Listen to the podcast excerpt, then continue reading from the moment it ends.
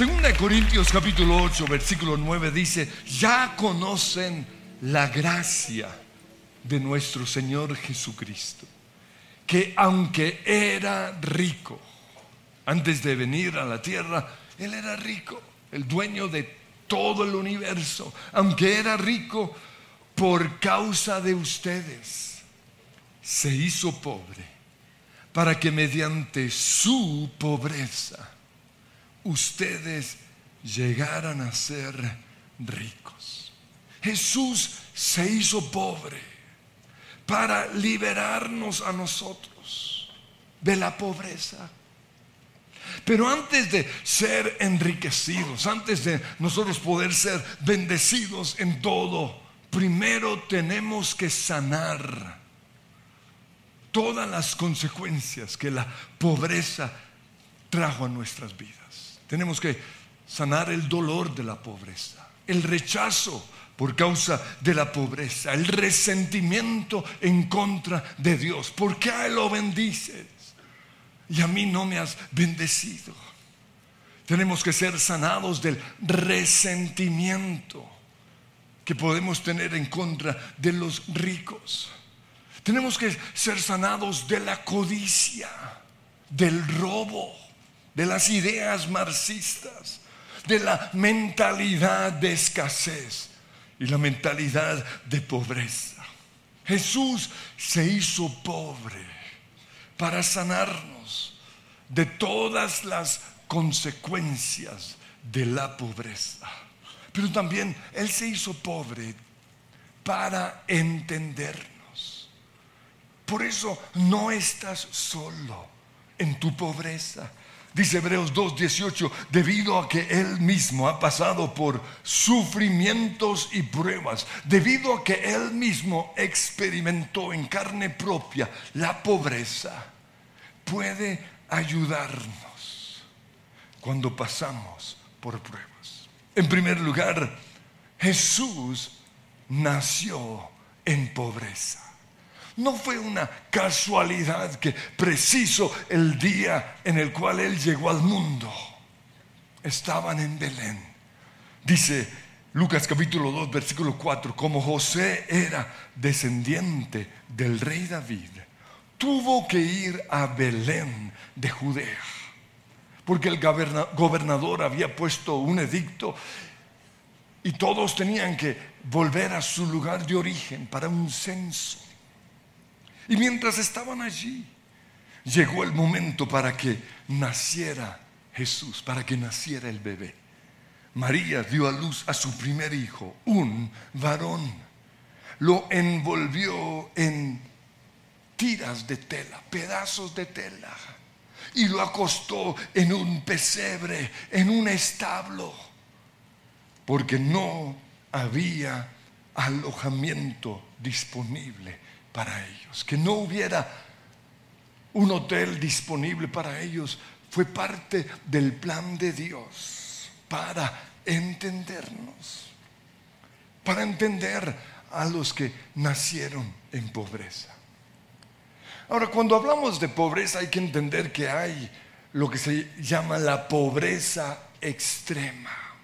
Esas son las personas que no tienen absolutamente nada. No tienen un lugar en donde vivir. No tienen que vestir. No tienen que comer. No tienen un trabajo. Eso es pobreza extrema. Son muy pocos en Colombia que viven en pobreza extrema. Pero también existe la pobreza relativa. ¿Qué es eso? Pues es como una persona se siente cuando se compara con otra. No es una pobreza real, sino una pobreza relativa. Por ejemplo, el campesino no, no se cree pobre sino hasta que viene a la ciudad. Eso me pasó a mí. Yo vivía en Funza, yo me creía rico montando mi bicicleta Monarch, una panadera. Hasta que llegué a Bogotá y me di cuenta que aquí tenían bicicletas importadas. Es una pobreza relativa. Una persona puede ser rica en Colombia o se cree rica hasta que viaja al extranjero y allí se da cuenta de lo que es realmente la riqueza. Entonces es una pobreza relativa. Otra persona puede estar satisfecha con la vida que tiene hasta que se empieza a comparar con otras. Se empieza a comparar con sus compañeros del trabajo, sus compañeros de la universidad o sus compañeros del grupo de conexión. Y ahí comienza a sentir o a creer que es pobre, pero es una pobreza relativa. Pero como dije antes, no estás pobre en tu pobreza porque Jesús sabe lo que se siente no tener. Yo me lo imagino en su niñez. Comparado a los demás, a él le hacía falta ciertas cosas. Y me lo imagino en mis propios zapatos. Porque cuando yo era niño me comparaba con los otros. Yo llegué a mi colegio con mis tenis Croydon. ¿Recuerdan?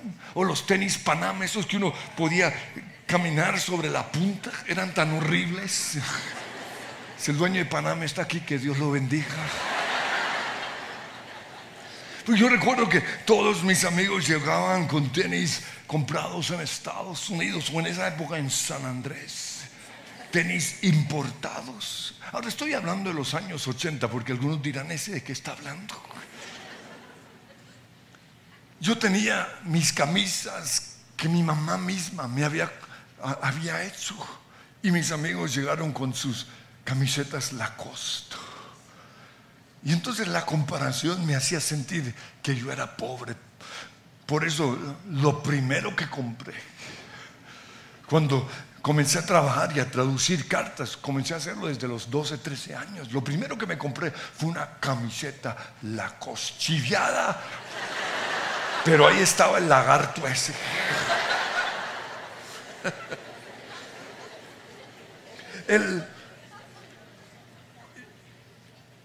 mis amigos tenían un reloj digital, Casio, que hacía pipí cada hora. Hacía pipí.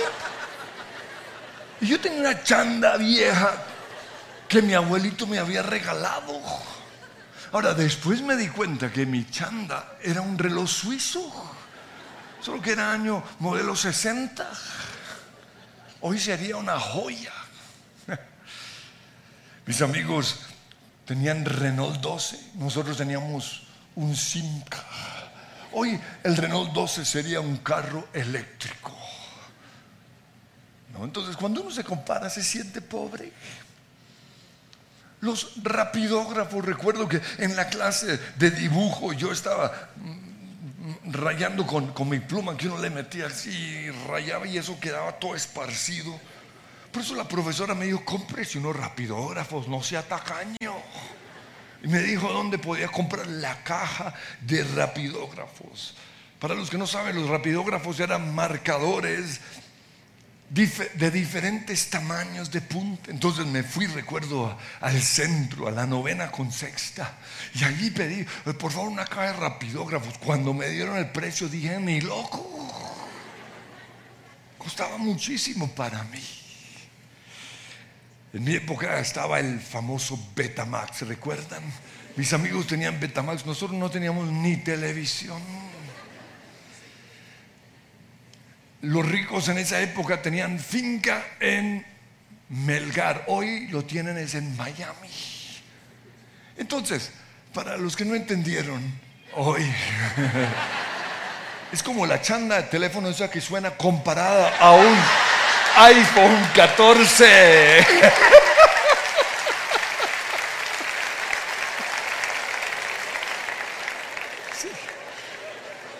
Pero si naciste en pobreza, vas a ver a Jesús acompañándote en tu pobreza. Vas a verlo sanándote de la pobreza, liberándote de la pobreza. pero también lo vas a ver prosperándote. Porque las cargas son mucho más fáciles cuando sabemos que a nuestro lado hay alguien que vivió lo mismo. Jesús nació en pobreza. Por eso vuelvo a leer 2 Corintios 8, 9. Aunque era rico, por causa de ti se hizo pobre.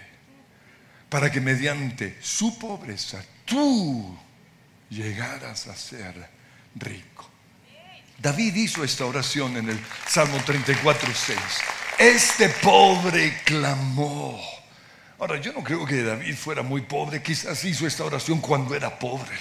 Este pobre clamó y el Señor lo oyó y lo libró de todas sus angustias. Y Jesús dice en Lucas 4, 18, el Espíritu del Señor está sobre mí, porque me ha ungido para llevar la buena noticia a los pobres. ¿Cuál es la buena noticia para los pobres?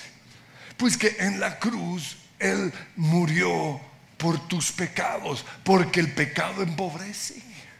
Pero también en la cruz Él murió para sanarnos y liberarnos de la pobreza. Él murió para romper las maldiciones de pobreza que hay en nuestra nación, el espíritu tercermundista. Él murió por eso. En segundo lugar, Jesús fue etiquetado como una persona de clase baja. Porque Nazaret era el pueblo en donde él vivía. Y la gente que vivía en ese pueblo no era gran cosa. No era como Jerusalén, que hoy sería Nueva York. No era como Cesarea o Capernaum, que hoy sería París. No, Nazaret.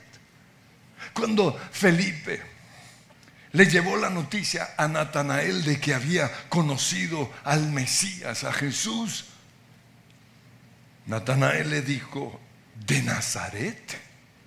¿Acaso de allí puede salir algo bueno. Y esa etiqueta la han puesto a, ciertos pueblos de Colombia o ciertos barrios. Yo recuerdo que cuando estaba en la universidad, el primer día todos se presentaron, ay, yo vengo de, y hablaban así todo enredado. Y decían su barrio, venían de Chico, de Santa Bárbara, de Pontevedra. Yo me levanto y digo, de Policarpas a la barrieta. Ahora no fui de ahí, pero toca meterle un poco de humor. Pero también esa etiqueta lo ponen a los productos colombianos. Nosotros no compramos nuestras, nuestros productos y, y hoy, ¿sabían ustedes que las ollas y musas se consiguen en Estados Unidos? Y la gente va y lo trae de allá y, atrás dice, hecho en Colombia. Pero no creemos en lo nuestro. También se le pone etiquetas a los que salen de ciertas universidades. Cuando yo comencé a salir con mi esposa, su primo comenzaba a tararear, ella de clase alta, yo del centro de la ciudad. Ella come en berlinas. Yo no sé quién va a comer en berlinas, es una flota. Ella come en berlinas y yo en un comedor social. Y, en su momento no sabía, pero me estaba ofendiendo. ¿Por qué? Porque son las etiquetas que, que ponemos sobre la gente que viene de ciertos lugares. Pues Jesús lo supo, porque él venía de Nazaret pero no solo su pueblo, sino también la región en donde quedaba Nazaret, Galilea. Porque para los de Judea, los de Galilea, no eran gran cosa. La Biblia dice o nos habla de una discusión que hubo entre los fariseos y Nicodemo, porque Nicodemo estaba defendiendo a Jesús. Por eso le dijeron, hay un momentito, jamás ha salido un profeta de Galilea. despectivamente, hablando de, de los de Galilea. Y esa misma etiqueta ponen a los que vienen de ciertas regiones del país, ¿no? Que los boyacos y los desprecian. Y por eso cuando yo hablo de mi esposa, yo digo, viene de la tierrita a mucho honor. ¿Por qué? Porque no podemos dejar que las etiquetas nos afecten. Pero también hay una etiqueta que nos ponen a nosotros por ser latinos. Y esa etiqueta es que somos incumplidos, que somos impuntuales, que somos corruptos, que somos traquetos, que somos ladrones. Esas son las etiquetas que nos están poniendo. Y en los aeropuertos también. ¿No?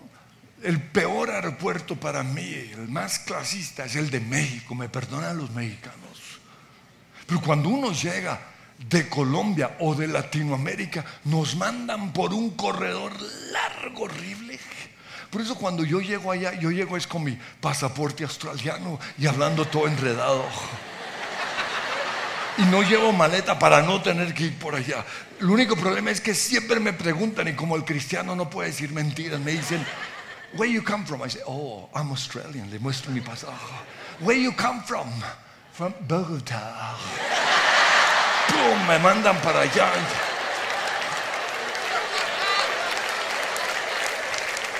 ¿Por qué? Porque nos ponen esa etiqueta.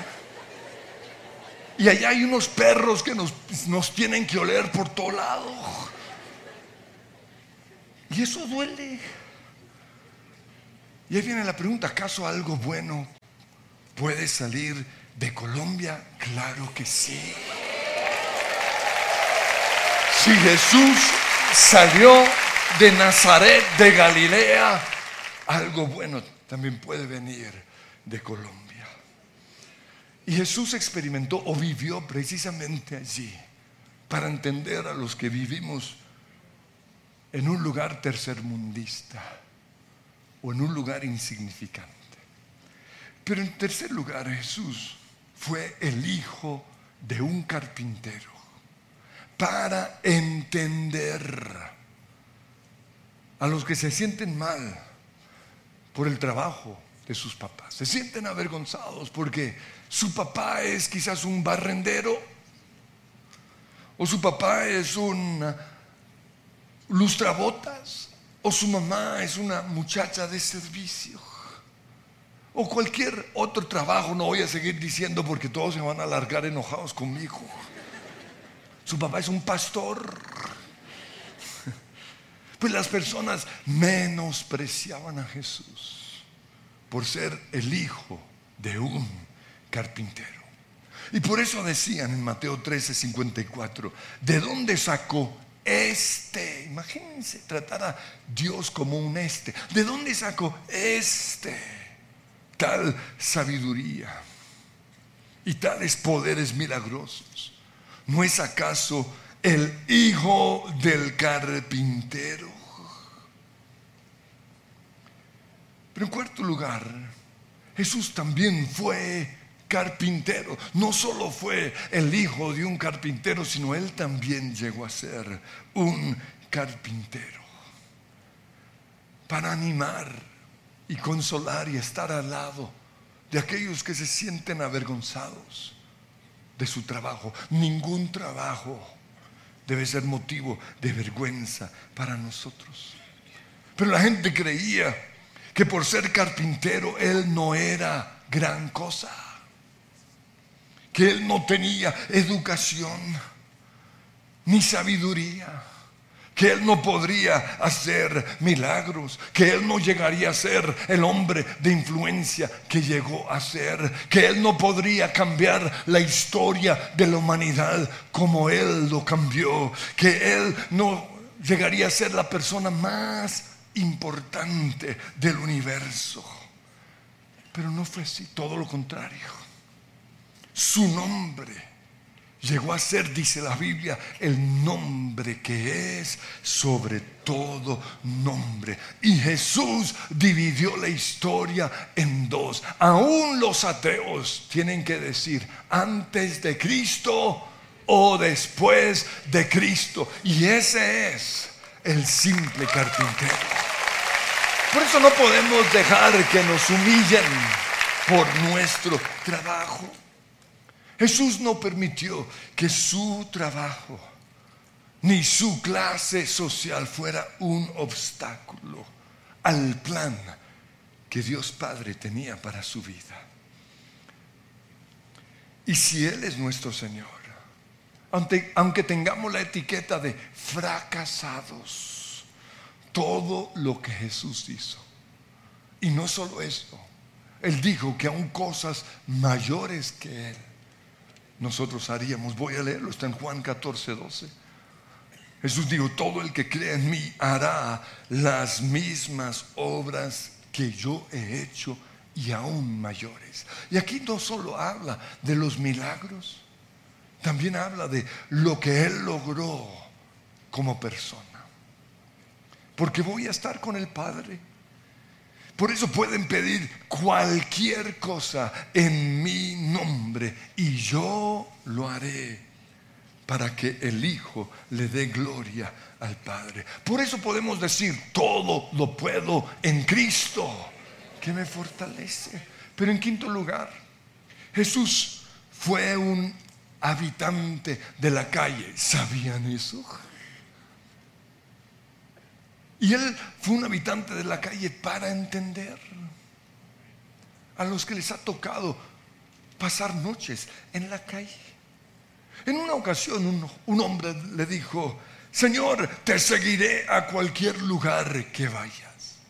Y preciso en ese momento Jesús le dijo, en Lucas 9:58, ah, sí, pues las zorras tienen madrigueras y las aves tienen nidos, pero el Hijo del Hombre no tiene dónde recostar la cabeza. ¿Por qué dijo eso?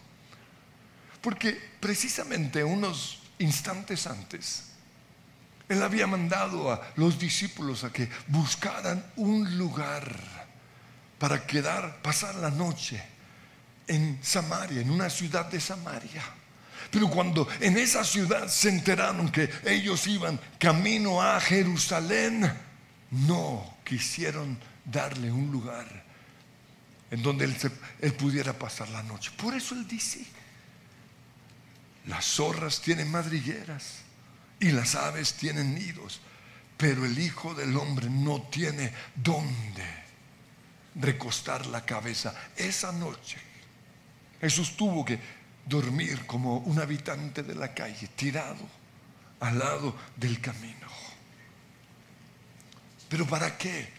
Para entender a los que, habitantes de la calle, a los homeless, o a las personas que les toca vivir arrimados con el suegro o con el tío rico, quién sabe con quién. Porque es duro, es humillante. Pero Jesús lo hizo para decirles, no estás solo en tu pobreza. ¿Sabían ustedes que en la luna de miel de mi esposa, el mío, estuvimos en el aeropuerto de Miami? Porque como viajamos con tiquetes regalados, mi hermana nos lo regaló y, esos son tiquetes para los que trabajan en las empresas de aviación, entonces uno tiene que viajar de stand-by.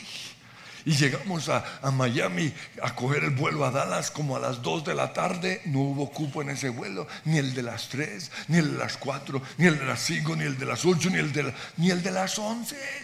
Finalmente nos dijeron, no, les toca mañana el de las 6. No teníamos plata. Entonces, ¿qué hice? Me, busqué unos periódicos y los puse en el piso porque pobre, pero limpio. Y con, con otros nos tapamos. Y abracé a mi esposa y mientras la abrazaba pensaba, ay, tú con que querías dormir debajo de un barco, debajo de un puente, pues ahí está. Yo sé lo que es vivir también como un hombre de la calle, para entender. Pero sabe que no he pasado en mi vida ni una noche sin poder dormir. ¿Por qué? O sin dormir bien. Porque el Salmo 4.8 dice, en paz me acostaré y dormiré, porque solo tú, oh Señora, me mantendrás a salvo. Pero en sexto lugar, Jesús también se sintió como un limosnero.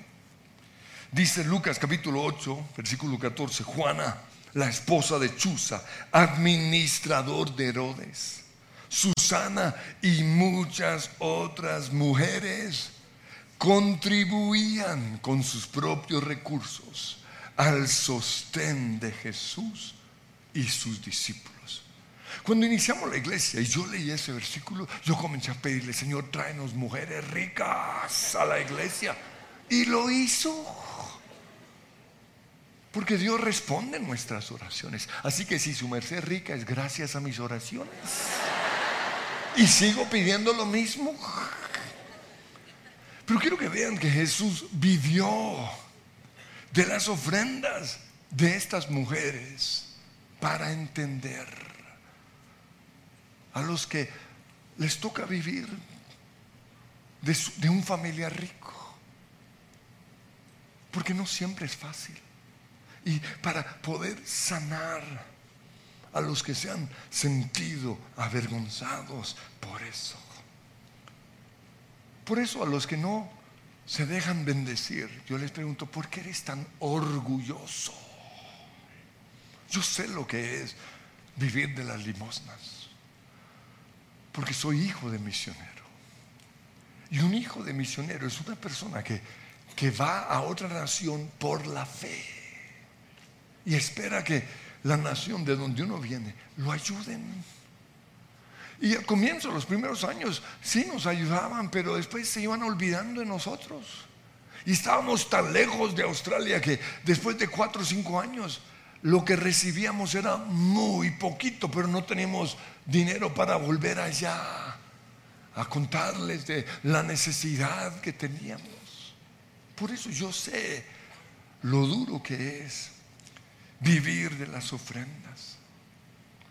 Pero también nos vestíamos con la ropa que le mandaban al primo de mi papá, porque él era de una misión un poco más próspera y por eso le mandaban cada seis meses unas cajas así de Alemania y de Holanda. Y como él vivía en Puerto Boyacá, esa ropa de tierra fría no le servía.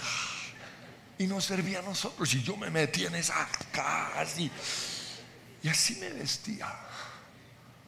Y luego, lo, después de buscar lo nuestro, lo regalábamos a las personas que vivían con nosotros en Funza, o, perdón, las personas humildes de la iglesia en Funza.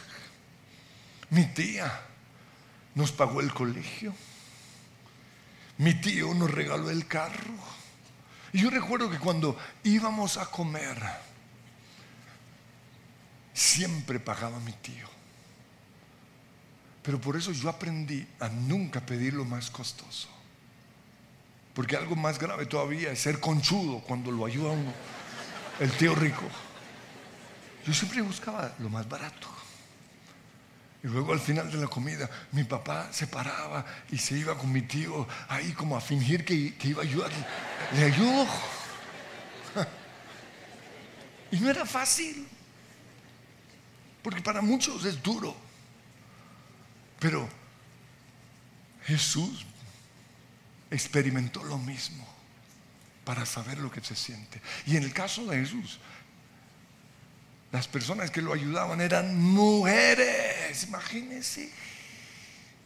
Porque a algunos les da pena que, que, la mujer pague. A mí no me da pena. Cuando salí con mi esposa, como ella era rica, que pague ella. Sea, ¿desde cuando? ¿Dónde dice en la Biblia que el hombre es el que tiene que pagar? Eso no está en la Biblia. Que pague mi mujer. Pero en séptimo lugar, Jesús no tenía en dónde caerse muerto. Y eso es algo que decimos cuando alguien es tan pobre que no tiene ni dónde caer muerto. Jesús es el mejor caso de esto.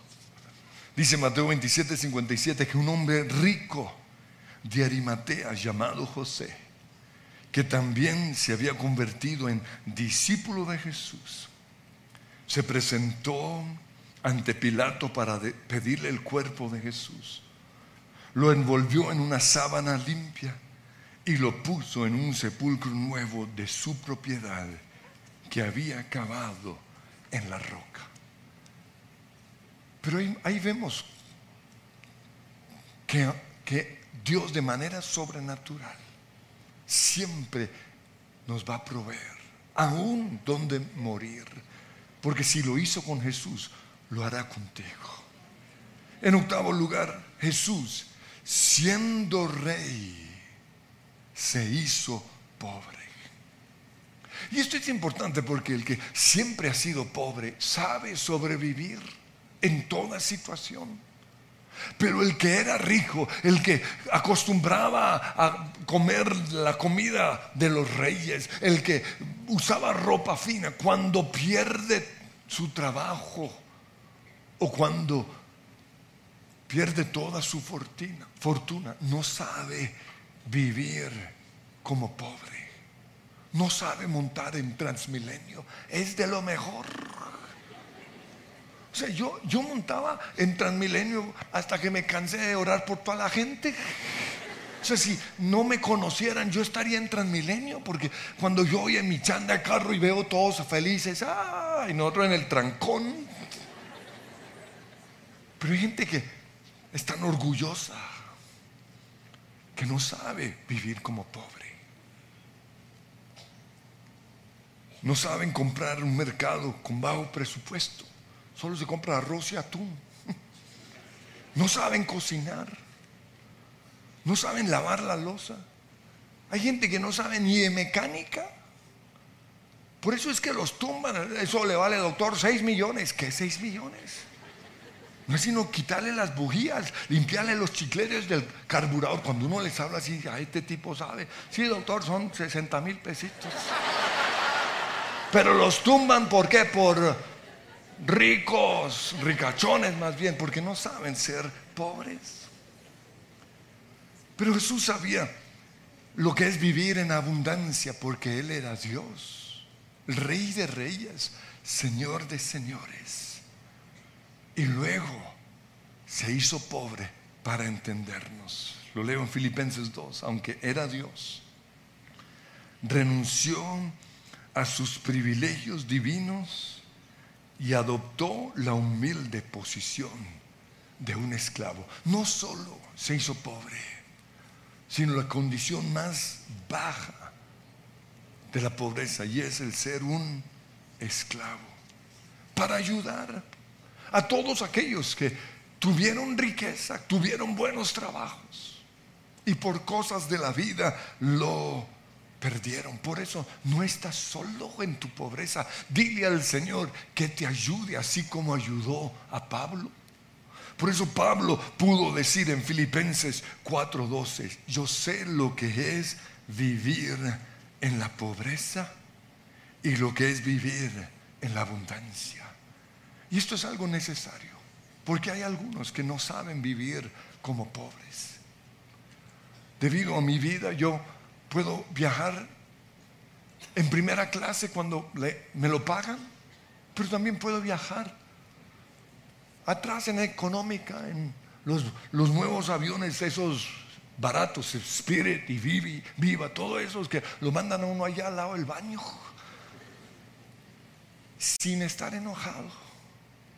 Yo sé vivir en abundancia y sé vivir en escasez. Sigue Pablo diciendo, he aprendido a vivir en todas y cada una de las circunstancias, tanto a quedar saciado como a pasar hambre, a tener de sobra como a sufrir escasez. Y es aquí en donde dice, todo lo puedo en Cristo que me fortalece.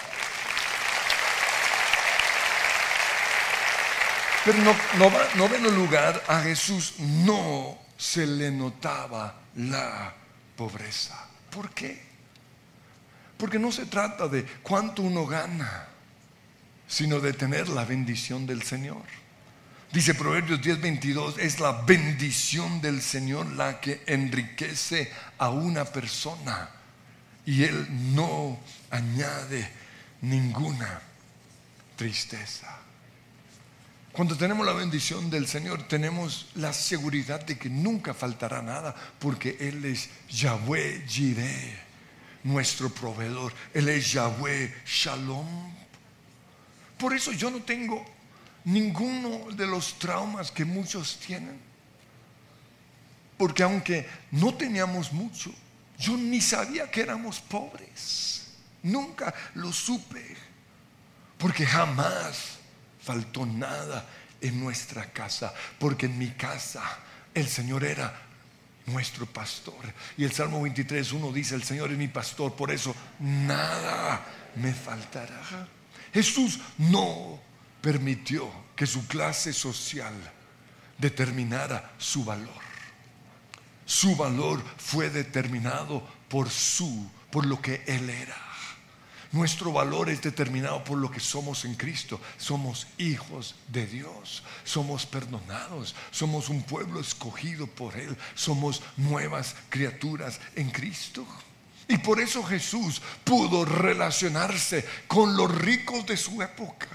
Hombres como Nicodemo, como Saqueo, Juana, la esposa de ese hombre poderoso pero también Él se relacionó con la gente humilde, abrazó a los leprosos, la pasaba, podía estar con los niños, porque su identidad no lo determinaba, ni lo que tenía, ni lo que hacía, sino lo que Él era. Dice Juan 13:3, que Jesús sabía que el Padre había puesto todas las cosas bajo su dominio y que había salido de Dios y que a él volvía. Así que se levantó de la mesa, se quitó el manto, se ató una toalla a su cintura y comenzó a lavarle los pies a los discípulos. Finalmente, Jesús no se quedó allí.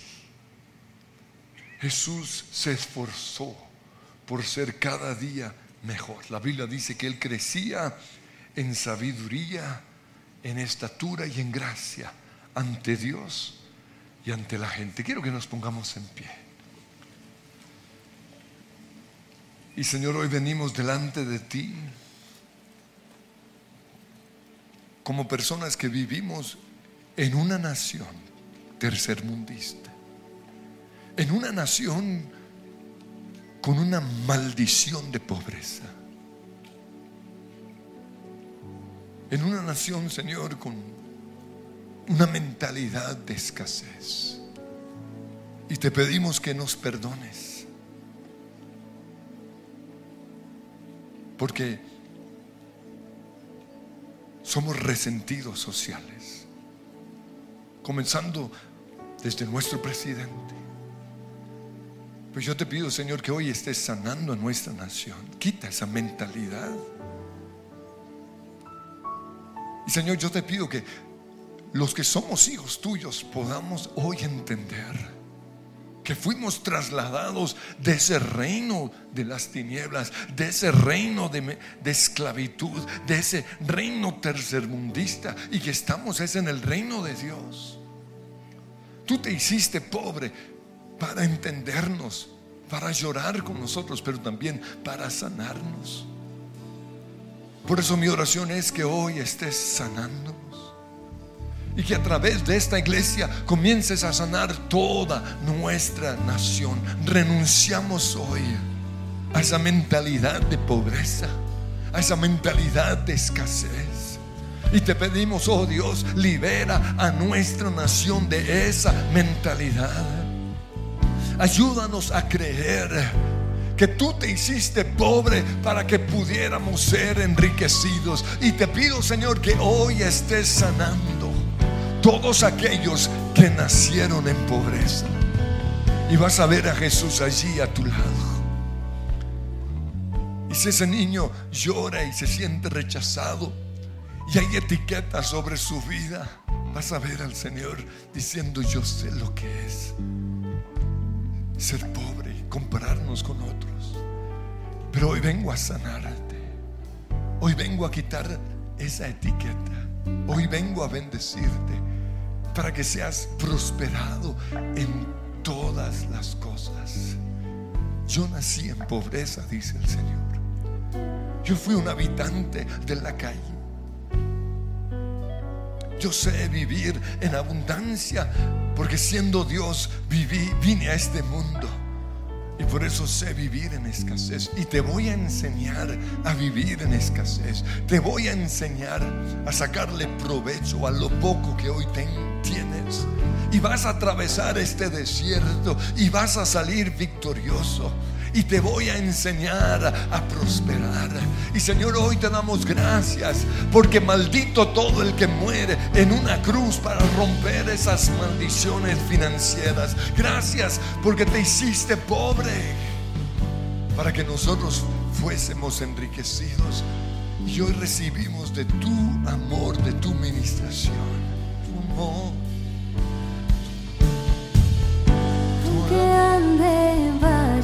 De sombra y de muerte no temeré.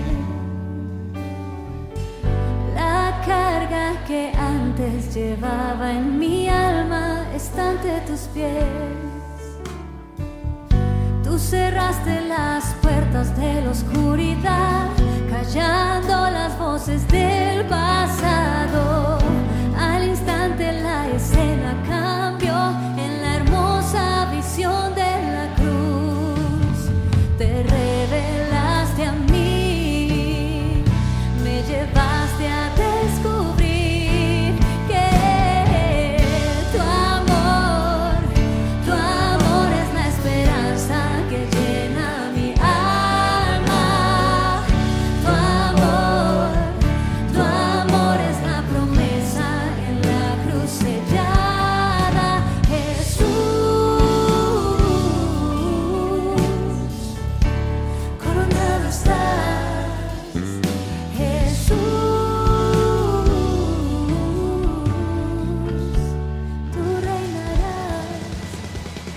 Si les gustó este video, pueden suscribirse al canal de El lugar de su presencia en YouTube. De esa manera gozará de todos nuestros beneficios.